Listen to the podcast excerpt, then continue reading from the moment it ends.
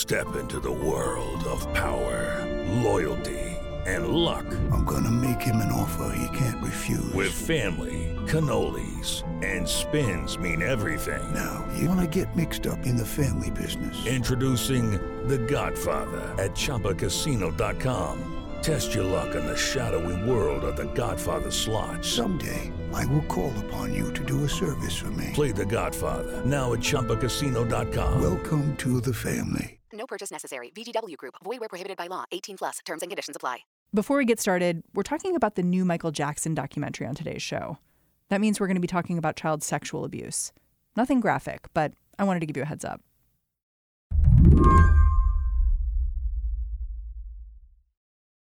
One of the most popular things Seth Stevenson ever wrote for Slate were these dispatches from the Michael Jackson trial. So when the trial was announced, there was a lot of media interest, of course, in covering the trial. Everyone thought it was going to be a circus, and who knows what's going to happen. And maybe Macaulay Culkin is going to testify. With an umbrella, a white suit, bejeweled vest, spats, and a wave to hundreds of fans, Michael Jackson came to court determined to be found not guilty. We're going to get this behind the scenes peek at Wacko Jacko and all, you know, all, what life is like in Neverland. And it was approached as entertainment. You know, I'll tell you, Ron, just when you think you've seen everything with regard to Michael Jackson, he pulls another stunt, shows up in his pajama bottoms in court. I'm not quite sure how well that went over with the judge. And, and that's how I pitched it at Slate, you know, to my editors. Like, I want to go out here and cover this trial because it's going to be hugely entertaining. And so I went out to Santa Maria, where the courthouse was, in the in Neverland District in 2005. I stayed in like the one decent hotel, you know, and this, is a small town. I ate at the Jack in the Box, and I went to the trial every day, and I would walk through these throngs of Michael Jackson fans outside the courthouse. And then I covered it, and I was in the room every day, you know, sitting about 10 feet away from Michael Jackson at the defense table. And uh, it was a circus in some sense because there was so much media there and everyone was doing their hits on TV and the fans are chanting things and waving signs. And Michael Jackson, every time he shows up, it's a huge event and he's wearing these crazy clothes. I mean, and so I wrote about it like it was a circus. And I wrote about it in a lighthearted way and cracked jokes and talked about what he was wearing. And I just continued to do that. And then when he was found not guilty, it allowed people to treat it like entertainment. This trial was about a horrific crime. Michael Jackson was accused of molesting a 13 year old boy, holding his family hostage.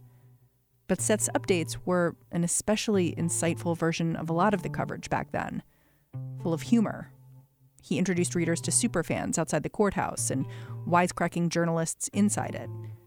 He always started by revealing what Michael's armband looked like that day. It was partly me and, and how young I was then, but I think just partly the times and and partly the facts on the ground. I, I don't know, but I would reading it now. I'm like, what are you doing? Cracking jokes? Like, what are you doing? Readers love this, by the way. This was very successful. This was like very clicky, clicky, clicky, and lots and lots of emails about how great it was. When I took a pause, people were like, go back, go back. And reading it now, I'm like, wow, that's what people wanted. HBO's new documentary, Leaving Neverland, is going to test whether this is the story people still want.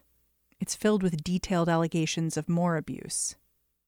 Okay, so when you heard that this documentary, Leaving Neverland, was coming out, what did you think? Uh, when I heard it was Wade Robson specifically talking about being molested by Michael Jackson, the first thing I thought about was sitting in a courtroom and watching Wade Robson say to me and many other people that he had not been molested by Michael Jackson. He seemed very believable when he denied any of this has happened, had happened when I watched him in the courtroom. So I was just eager to see his manner and see who this guy was who I saw when he was 22. And now, you know, he's in his late 30s, I think. Was there a moment where you were like, I believe what he's saying? Watching the documentary, absolutely. And it didn't take long. Um, huh. It didn't take long. The way he talked, the way he described things was extremely believable and credible. And then watching James Safechuck, the other person who's in the documentary, corroborate a lot of the same stories, the, the same things that Michael Jackson had done very believably. Yeah, I believe him 100%. I have no doubt that he's telling the truth. To me, it was all the details. It was like the fact that James Safechuck takes out a box of jewelry that Michael Jackson gave him and it was each of them talking about all of the places the abuse happened. Yeah. You know, like this room had locks and this room had bells and this is um, how we practice to not get caught. Yeah, that James Ch- Safechuck taking out the box of jewelry and his hands shaking as he displayed each ring that Michael Jackson seemingly gave him for sex acts. That was the most powerful moment in documentary for me and just made it utterly credible, utterly believable what he was saying. This is the point where I should tell you that the Jackson family says the men in this documentary are lying. They say this is a posthumous character assassination. But to me, the trick of this film is that it neatly separates Michael Jackson, the musician, from Michael Jackson, the man, and forces you to grapple with the plainly creepy facts of his personal life. I mean, it struck me in the documentary, there's almost none of his music. It's extensively scored with the strings, I think, and, you know, sort of classical music, but seeing him divorced from his music sort of allows you to separate your vision of him in a certain way. Like, that's how I felt, where you could see him apart from everything he carries with him. Yeah, I mean, I don't think that documentary was really about Michael Jackson. I think that documentary was uh, about what it's like to be a survivor of abuse, what child molestation does to someone even, you know, 10, 20 years later, and how it affects them and how it continues to evolve within them and how they deal with it. I think that's really what it was about, and Michael Jackson just happened to be the monstrous figure in the background. I wanted to talk to Seth about the Leaving Neverland documentary because he's been covering Michael Jackson for years, trying to peel back the layers of artifice and see the real man underneath. And if you're watching this film, you probably want to talk about it with someone. I know I did. I'm Mary Harris. You're listening to What Next? Stay with us.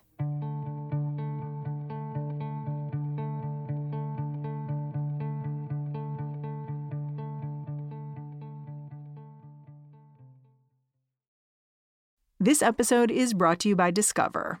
When it comes to your finances, Discover wants you to know they are the credit card that is always there for you. With 24 7 US based live customer service, everyone has the option to talk to a real person anytime, day or night. Yep, that means no more waiting for quote normal business hours just to get a hold of someone. We are talking real service from real people whenever you need it. Get the customer service you deserve with Discover. Limitations apply. See terms at discover.com slash credit card. Leaving Neverland is built around interviews with two men, James Safechuck and Wade Robson, who say Michael Jackson abused them for years when they were kids. And that's how the story starts. He was at the peak of his creativity, and he was at the peak of his success. And everybody wanted to meet Michael or be with Michael. He was already larger than life. And then he likes you. He helped me tremendously. He helped me with my career. He helped me with my creativity, with all of those sorts of things. And he also sexually abused me for seven years. Over the next four hours, these two men tell you that Jackson groomed them to be his sexual companions and that he groomed their families to be accomplices. He showered their mothers with gifts and financial favors whenever they would bring their children to him at his secluded, sprawling ranch, Neverland. The documentary is at once momentous and narrow. Momentous because it features hours of tape from two men who spent years defending Jackson. Narrow because there is no response from the Michael Jackson estate, no defense, obviously, from the late Jackson himself and no interviews with the people who already accused Jackson in court.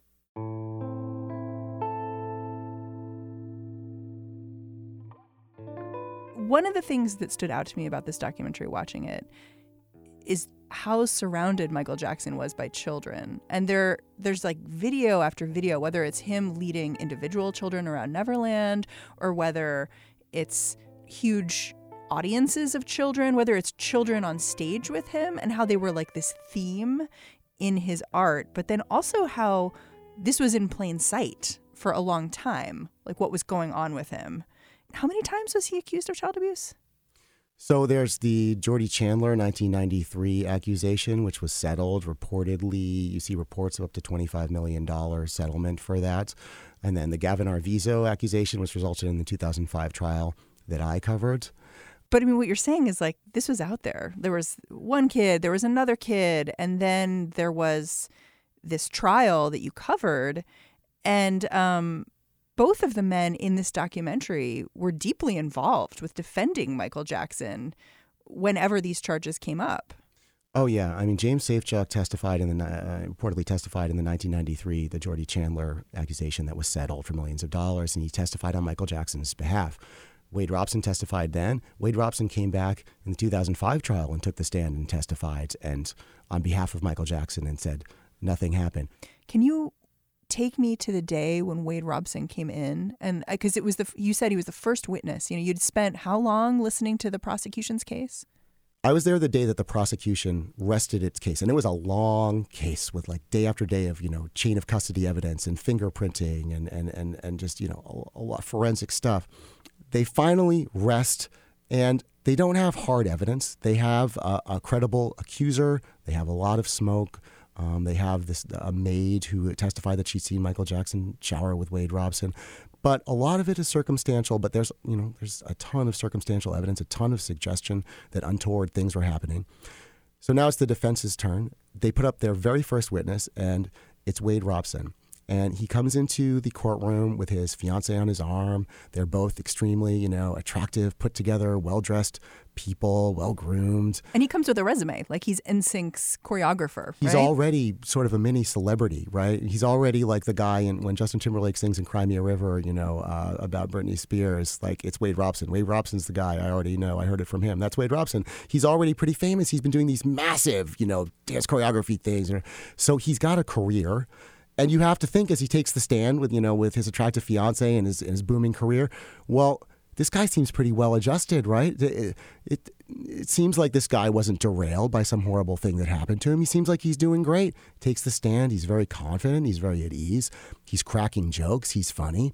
And you have to think well is this the guy who's the survivor of some sort of like life-changing trauma? It doesn't seem that way.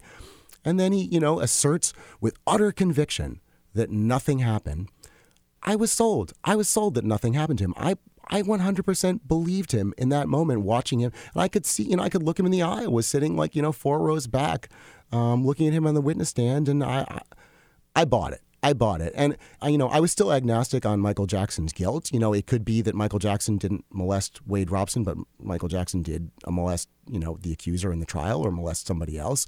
But I was sold at the end of that testimony that Michael Jackson had not molested Wade Robson. Hmm. It's not just that Wade Robson, who's uh, half of this documentary, Leaving Neverland, it's not just that he testified, it's that his mother testified, it's that his sister testified. And you were in the courtroom watching them do this. And at the time, you said how believable they all were. They were extremely believable. They seemed like this happy, well adjusted, normal family. And Joy Robson is Wade Robson's mom, and, and she took the stand and, and said, Of course, Michael Jackson would never do anything like this. Neverland is such a happy place. I love playing with the chimpanzees there. And then you watch the documentary, and you see how Michael Jackson so strategically targeted these families, the, the kids and the parents, and how he sort of bought off the parents with financial stuff. You know, he, he bought a car for James Safechuck. I mean, he bought a house for James Safechuck's mom. He bought a car for Joy Robson, Wade Robson's mom. In the trial, the prosecution brought up the fact that Michael Jackson helped Joy Robson with her immigration status coming from Australia. And she talks in the documentary about how they were they were living this life of luxury, being, you know, flown around by Michael Jackson and staying in really nice hotel suites. And she seemed to love it. She seemed to want to be a part of that. And then she takes the stand in 2005, Joy Robson does, and she accuses Jordy Chandler's mom, this kid who had settled in, in 1993, she accuses his mom of being a gold digger and says, Oh, I would see her around at Neverland. And, and, and the quote was, I thought she wanted to be mistress of Neverland and she was trying to use Michael. I thought she was a gold digger. And then you watch this documentary and you see all the financial benefits Joy Robson was reaping from having, you know, her son be in Michael Jackson's life. The other thing I remember the trial that they brought up um, with regard to Joy Robson was one night, Michael Jackson called very late and asked her to bring over Wade Robson. And Joy Robson brought Wade over At 1.30 in the morning. At 1.30 in the morning, and they went straight to Michael Jackson's bedroom together. And and again, like I don't want to uh, question her when she says that she didn't, she thought nothing was happening. But what do you, you know, what's going through your head when you? It's like a booty call. I mean, you when what what goes through your head when you bring your kid over to a grown man's house at one in the morning and deliver him right into his bedroom? Well, you're you're putting your finger on something really important because you're talking about the money. I think a lot of people are talking about the fame and sort of the spell that's cast by the fame, and I want to talk about that too. I think that's important. But it seems to me that the original sin, if there is one here, is the commodification of children. Whether you're talking about Michael Jackson himself or whether you're talking about the children, now men, in this documentary, there was, there was this one moment that really stood out to me where it was Jimmy Safechuck's mom. This is one of the men who's coming forward and accusing Michael Jackson of abuse. And she talks about how he wanted to be an actor or a model and, you know, he was so cute. And they took him to an agent or someone. And she looked at this small boy who was probably like seven and said, He's money in the bank. I'll take mm-hmm. him. And to me, that was like the beginning of it all, where, you know, whether you were the Jackson Five and the Jackson family, or whether you were Jimmy Safechuck's family, when you start equating your child with something transactional in that way, it opens the door to all kinds of abuse. Yeah, and you, and you could see in the documentary, Joy Robson sees her son Wade as like a ticket to a new life. She uses Wade's relationship with Michael Jackson and Wade's, you know, talented dancing as a way to get out of Australia to come to Los Angeles, as a way to get out of her family to sort of break up her marriage and escape from a marriage that she didn't seem to be hugely thrilled about. And you can see this like excitement in her eyes about this new life. Her son is a ticket to a mm. new life and she's going to ride it for all it's worth and she just continues to do that. It's so transactional with Michael Jackson. I mean, it's, it's like the Yeah. I looked back at all of your dispatches from when you were watching this trial, and they give a really fascinating picture for what was happening there. And there's a lot of things from your dispatches that are echoed back, you know, years later in this documentary. You said the prosecution is painting this disturbing picture in which moms jockey for status at Neverland by offering up their little boys. Michael's fickle with his attention. He moves on to a new special friend every year or so. That's like directly from the documentary. The mom's now saying that this is what happened. They noticed every year there would be a new boy. Yeah. The portrait that the prosecution is painting is that these moms are pimping out their sons to Michael Jackson for their own benefit. And when you see the documentary, that's exactly what they were doing. I mean, that's exactly how it worked out. They, you know, delivering your kid at 1 a.m. to Michael Jackson because you know if you do that, you'll continue to reap the benefits of Michael Jackson's favor. You know, as long as you're in Michael Jackson's good graces, your life is going to be radically different than it would be if you were just like, you know, a, a woman living in Australia, you know, working in a regular job. So, and that, and the attachment, the tether to Michael Jackson is the kid. And if the kid's not there, well, Michael Jackson doesn't care about Joy Robson. What you know, how's Joy Robson going to continue living this celebrity lifestyle without the kid being in the mix? So I, I, I you know, all of the motivations for her are just terrible, and then she indulges them all. Hmm. But so much of it, so much of this was known during that trial. You know, reading back on what you'd written, you talk about how Debbie Rowe Michael Jackson's ex wife. She didn't testify to this effect, but the police testified that she told them Michael Jackson was a sociopath and he used children as tools or saw them as commodities. It just seems like the evidence was all there. And part of what's heartbreaking about watching the documentary is realizing that, you know, 15 years ago, this was out there, basically. Wade Robson wasn't out there, but a lot of this was out there there was all of this very fishy evidence that certainly a reasonable person could say, well, it's obvious that Michael Jackson is a pedophile. It's very clear. At the same time, in that 2005 trial, I really think the prosecution botched the case. I mean, they, they failed to prove that that particular accuser had been molested. They had his testimony, but other than that, they didn't have any hard evidence.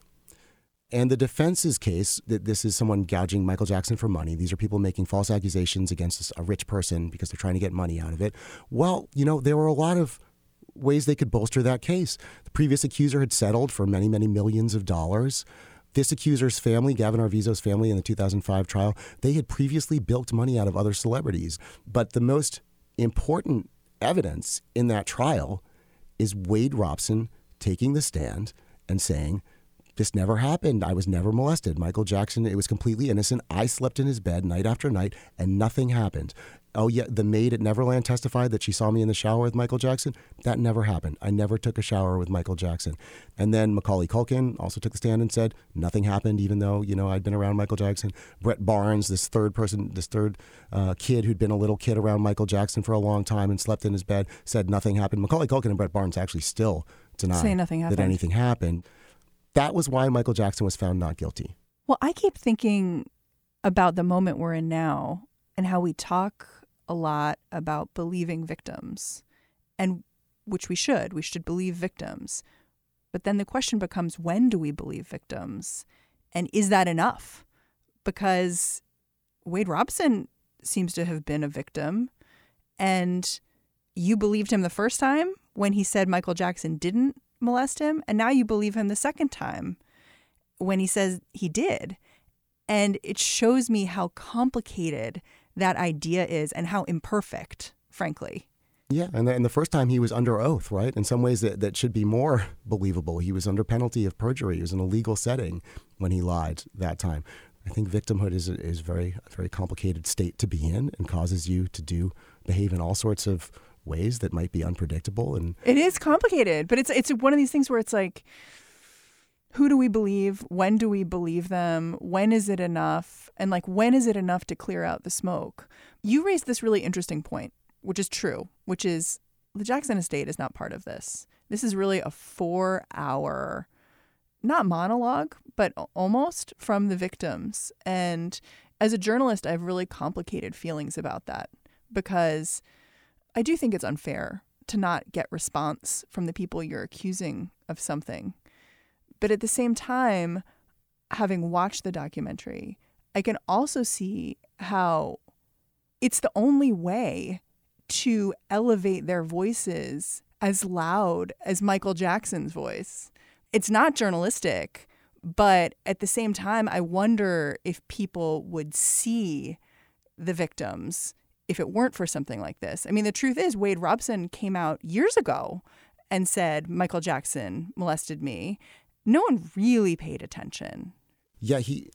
I mean, I remember seeing that at the time, and because I'd seen him testify the other way, I was like, well, what is this about? I can't really tell what this is about. And it, it seemed to barely make a ripple. And, and nobody changed really the way they thought about Michael Jackson. Michael Jackson didn't get stopped playing on the radio. People didn't stop playing him at their weddings. Nothing happened. I do think this documentary will have much more of an impact because you hear his story at length and isolated. I mean, the, the estate says that Wade Robson is after money. Both of these men are. Well, and there's there's you know a plausible case to be made. Like there's there's there there's enough evidence of of people seeking money from Michael Jackson around these accusations, right? That it is possible to make that argument. Gets back to the idea of money and how it just complicates the narrative. These folks may be after money, but this may also be true. The documentary leaves out a lot. It leaves out a lot of the things that happened at the trial. It's somewhat misleading. At one point, it's, it seems to imply that Macaulay Culkin testified before Wade Robson, and then Wade Robson came on the stand after Macaulay Culkin. But that's not what happened. I was there. The, the prosecution rested. The defense called its first witness. Its first witness was Wade Robson to take the stand.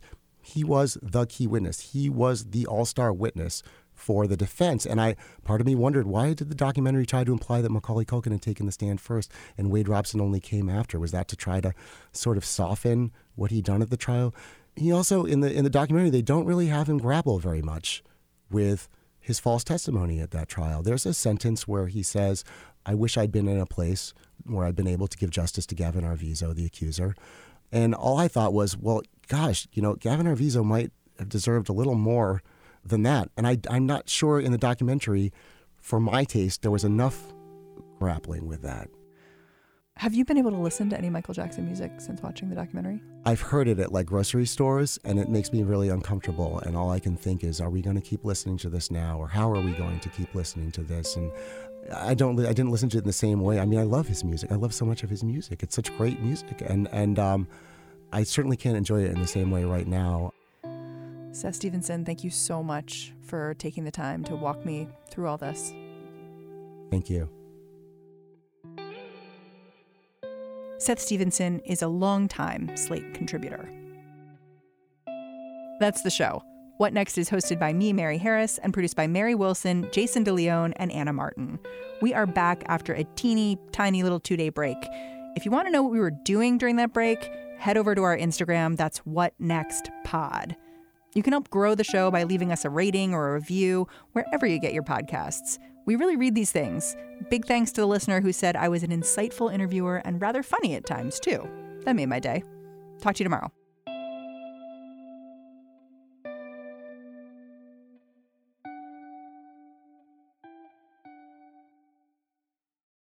Hello, it is Ryan, and we could all use an extra bright spot in our day, couldn't we? Just to make up for things like sitting in traffic, doing the dishes, counting your steps, you know, all the mundane stuff. That is why I'm such a big fan of Chumba Casino. Chumba Casino has all your favorite social casino style games that you can play for free anytime, anywhere with daily bonuses.